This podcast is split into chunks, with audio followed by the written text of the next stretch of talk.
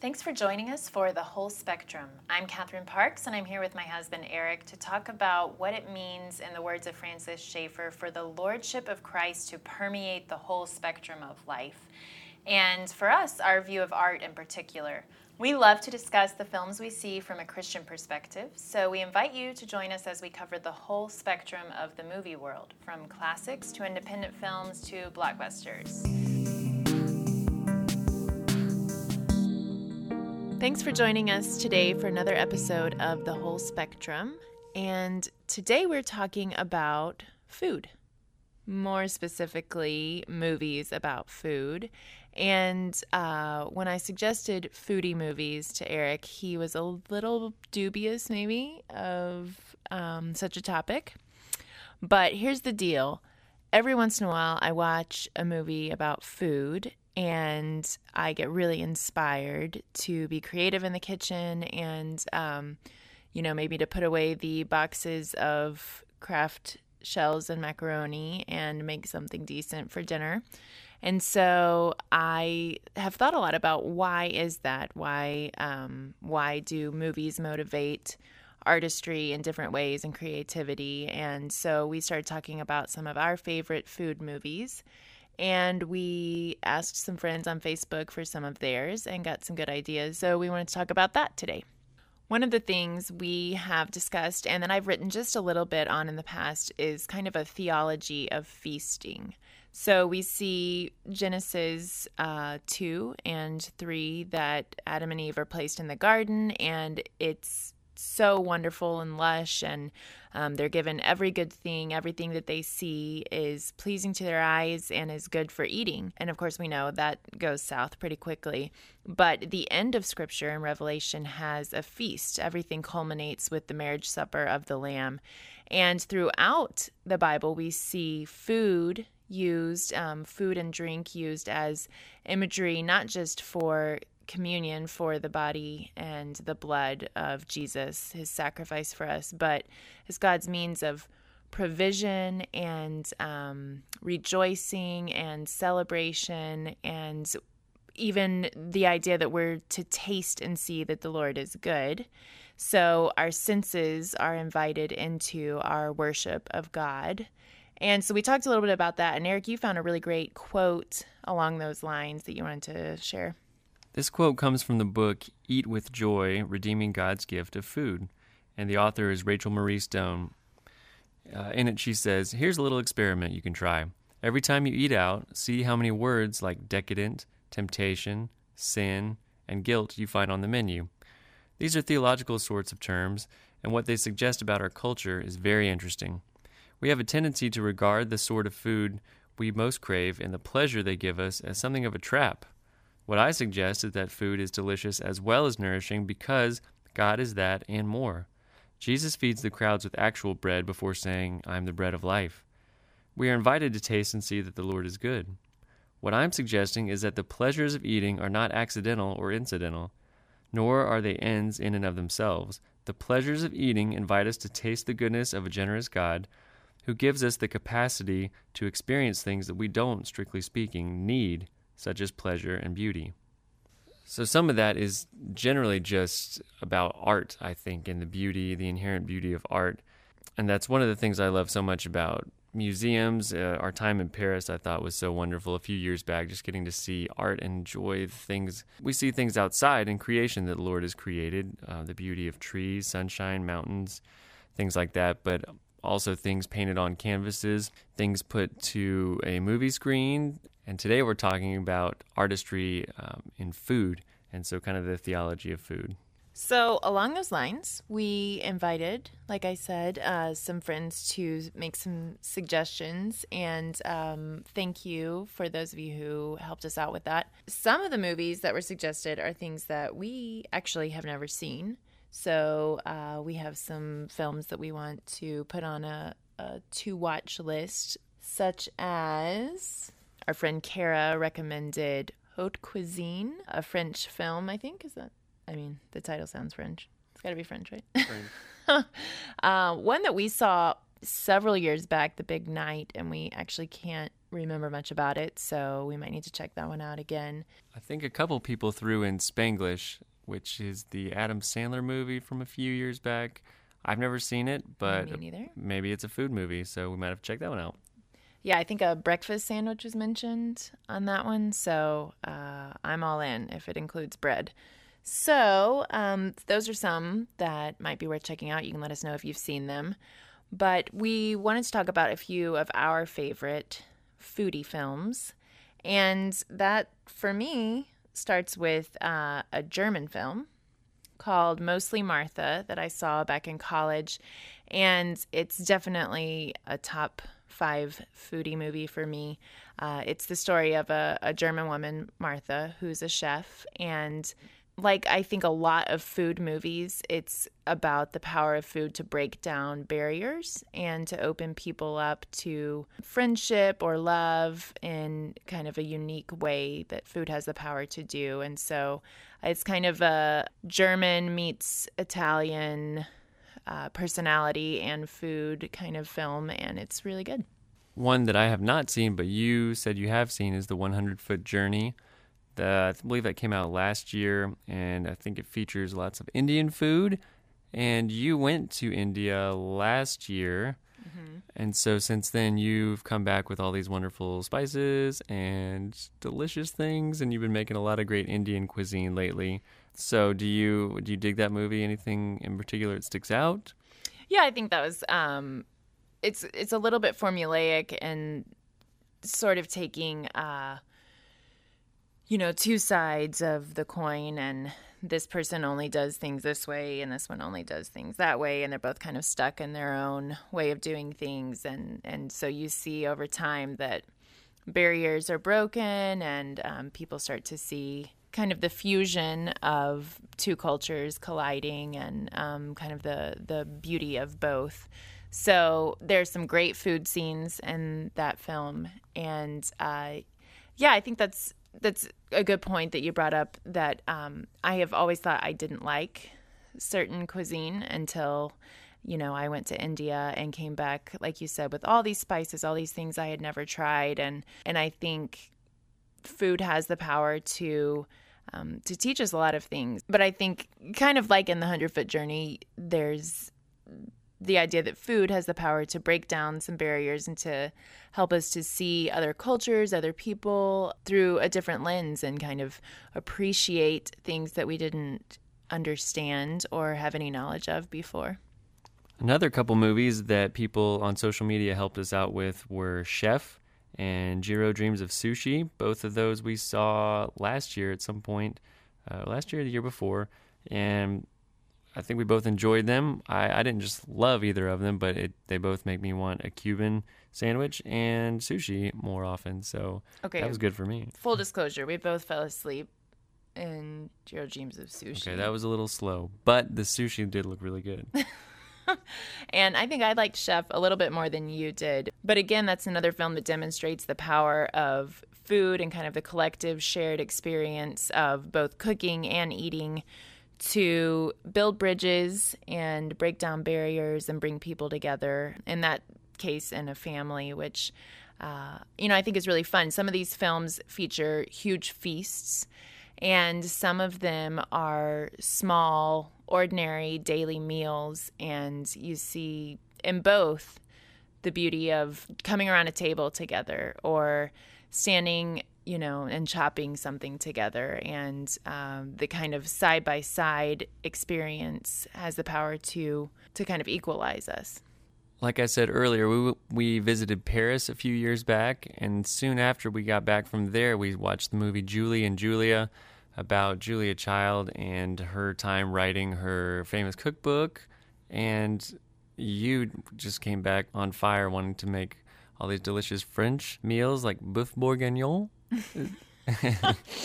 And so that was really exciting for me. I love the French cuisine. And, and when we were there, we did have at least one really big, long, three hour, delicious meal at this restaurant. It was great. That's a film that we tend to shorten by about half. No offense to Julie, but Julia's part is a lot more interesting. So we tend to skip the Julie bits, except for that one scene where she's making um, is it bruschetta with the the bread and the she's frying the bread and putting the tomatoes on it. You know what I'm talking about? No, but it really sounds good. You don't remember that Uh, no. My mouth is watering right now. you guys remember this, right? You're with me. Another one that somebody put on social media was the movie Pieces of April, starring Kate. Not just someone, my mom. You yes, your mom. Shout out. Sure, Linda Strode. Yay. Uh, starring Katie Holmes, and this I absolutely love this movie. It's so good. A small little indie film from goodness, I don't know, early two thousands maybe. Uh, it's been a while since I've seen it, and I didn't think of it initially as a food movie, but when you consider the plot, it really does center around this girl April who's trying to get a Thanksgiving meal ready for her family who's coming to visit her in New York City and it's all the trials and tribulations of the day as she tries to get a turkey cooked in an oven which doesn't work and trying to borrow a neighbor's oven. Anyway, uh, it is fantastic, so I suggest that one highly. Yeah, and again, I, that's another one where it's almost like there's this hope in it that this meal, this food has the power to heal relationships that have been broken for a long time. And I think even in watching it, you kind of join in with that hope that that maybe something will change because maybe this family will sit down and have a meal together and it could be really great if it actually happens. I think another one that nobody put on there is Nacho Libre. It deals with nachos. They talk about salad. They talk about getting that corn out of my face. Oh, So that's a lot of food in there. Um, but seriously, let's let's skip that and go to some other ones. So, two. I believe of the more important ones, uh, important. I don't know if that's a great way to say it. Two of the ones that you and I think like the best. One would be Chocolat from 2000, starring Juliette Binoche. It is about a lady and her daughter who who come into town on the wind. They enter a small rural French town in the I don't know. It's kind of a period piece. Uh, and it's very it's the town is run kind of by this mayor who wants power and he and the townspeople are extremely legalistic and he set up all these rules for the people of the town and there's just no delight there's no joy in this town and it's uh, very much law based but when juliette binoche comes into town she and her daughter set up this little chocolate shop. She's a wonderful uh, choc- chocolatier? Chocolatey chef. And she starts making all these decadent delights, and people of the towns are really convinced she's evil and of the devil. First of all, because she is not married and has a daughter. This woman is very free. She loves freedom. She loves doing whatever she wants. So, when watching this, it seems like it's a pretty rough indictment on the church. It shows a town that is just drab and boring and rule abiding and they're just joyless. And then this lady comes into town and she's kind of seemingly evil, but she's the one who's going to come into town and set everyone free and help people experience the, the fullness of God's beauty and bounty and freedom. As with most films, this is not a perfect representation. And so, of course, we see that the Juliette Binoche character is flawed as well in her view of maybe being overly tolerant and kind of so overly negative of organized religion. Now, some of that is no doubt because the church has done such a poor job, and particularly in this town, um, the people practice outward righteousness, but there's no inward love. And so, you know, you can't say one way is showing truth and one way is not. It's a little bit more complicated than that. But I do think it invites us as viewers to ask ourselves are we putting our um, pride or putting more stock in kind of this outward, um, what we don't do, and uh, neglecting the opportunity to enjoy all of the things that God created for us to enjoy and inviting other people to come alongside of us and do that as well um, instead of just focusing on what isn't allowed. Which brings me to a quote that I found by the late Episcopal priest Robert Farrar Capon. And uh, he wrote a book about the marriage feast or the marriage supper of the Lamb. And, um, and this is what he said about kind of that idea of us tasting what the world has to offer He said, We were given appetites not to consume the world and forget it, but to taste its goodness and hunger to make it great. This is the inconsolable heartburn, the lifelong disquietude of having been made in the image of God. And so that brings us to, I think, probably our favorite foodie movie or one of the ones that we think is best. And that is. That would be Babette's Feast. Uh, I don't know who all's seen it, but it's a movie from 1987. It's Danish, so it's got subtitles. I think it's based on a short story called Babette's Feast. And uh, the story is great. It's about a woman who kind of mysteriously comes into town and ends up living with these two sisters. Again, kind of like Chocolat, it's a small, very staunch, legalistic town, and they still are kind of, and they're still very much set in their ways and they're not going to venture out from them. Everything is, they believe in modesty, they believe in kind of drabness in some ways. Um, Frugality. Sure. And then Babette comes in and she is um, leaving Paris because there's a civil war that's going on there. And she just wants to serve. She's not even asking for wages. She just wants to serve. And she lives with these um, two sisters who happen to be the daughters of the minister in town who had a great influence on the people of the town, but he's since passed and his parishioners are slowly dying off. So the town is uh, very small, um, but she's there to, to serve these sisters. So Babette finds out that she has won a an exorbitant amount of money in the lottery, and so she asks if she can make uh, a feast for to honor the late minister's birthday and uh, and that's what she does. And so the film builds to this feast scene where Babette cooks a real French meal for these people who have basically been taught that um, the taste of food is not important and what they wear is not important. Everything should be as simple as possible because all of their joy will come in paradise. So they're not to think about enjoying things in their current state on Earth. There's this long feast scene where you see some of um, the beauty of of food and what it can do, and you see them slowly relaxing and enjoying. And Babette talks about how food can create love. And that's exactly what you see happening around the table in this scene. And it's really, really beautiful. Well, and that's part of the fun, too, is seeing all these older people around who are trying really hard not to enjoy this, you know, 15 course meal of just fantastically delightful foods and they start to lick their lips or they start to kind of smile or they ask for another glass of wine and they you know they just start to thaw. And particularly this um, army army captain army somebody who's there he he's not part of the town, so he's just really enjoying this thing um, because he's been to these great Parisian cafes and Parisian restaurants, and so he starts talking about, wow, there was this one chef, this female that I went to uh, her restaurant once in Paris, and she made the most amazing meal ever. And some of the things that were served there are being served tonight, and so the people are really, you know, they're interested in what's going on here and then come to find out. Whoa, spoiler. Okay, spoiler alert. So if you want to tune out for the next like 60 seconds, now would be the time to turn it off. I feel like the spoiler has already happened.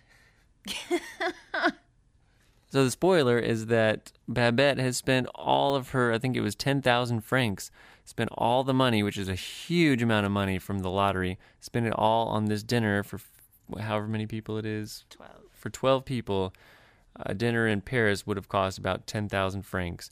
And so once the sisters find this out, they're absolutely in awe. They just can't believe it. This is this is grace at its finest shown to the these undeserving people who were kind of jerks at the beginning. But by the end of the feast, you see them smiling, you see them reconciling, you see them outside singing, holding hands. It's just it's a beautiful scene at the end.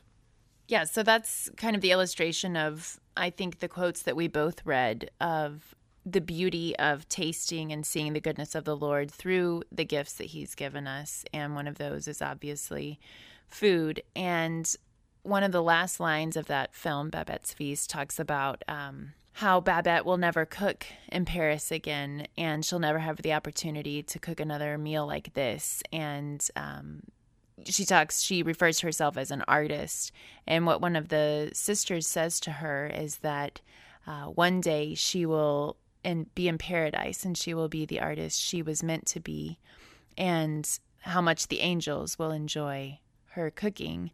And I thought about that, you know, even in reading this quote, that we have this this hunger to make greatness, to taste the world's goodness and make it great. And that's that longing that we have for the marriage feast of the Lamb, for the new heavens and the new earth, for everything that's wrong to be undone, and for us to truly taste and see fully that the Lord is good and to taste and see his gifts. And so I think, you know, when we see things like this in film and we see the beauty of food and cooking and people doing amazing things with it, it's meant to create in us a longing for something that can't really be satisfied fully here. And yet we can still enjoy it while it points to the greater reality to come. I think there are some of these that just demonstrate a love and a passion for food and I really like that and so I think Ratatouille is one of those. Julie and Julia is like that. The Hundred Foot Journey. Uh, it's just kind of a really good representation of passion and artistry. Someone suggested supersize me, so I really want a Big Mac about now, but I don't feel like there's a lot of artistry there. But can it not be one of God's good gifts? One of God's It- heart attack. No. Dis- disqualified. Uh, I believe your friend Dave Schrader recommended Temple of Doom. Oh, brother, yeah. Temple of Doom for the dinner scene with what is it? Uh, chilled, Chilled. chilled monkey brains. that looked really good. Eyeball soup, I believe. Thanks, Dave. That's just such a great suggestion. After talking about food and watching movies about food, what do you want to eat most right now? a Cuban sandwich. I realized after watching Chef, I've never actually had one. And that's kind of the centerpiece of the whole movie. And I feel like my food education is lacking. Yeah, I think I've had one in uh, Back to Cuba here in Nashville. That's a good one. Okay. What about you? What are you craving? But it's no Big Mac. Oh, okay. You want a Big Mac. I just want Help any me. Anything anything chocolate. I want anything chocolate. I love chocolate, dark chocolate, really.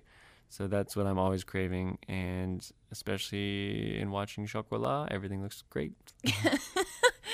So thanks for listening and let us know what you want to eat or what films you maybe want to try out now that you have heard our glowing recommendations, Nacho Libre notwithstanding. And uh, we'll catch you next time. Thanks for listening.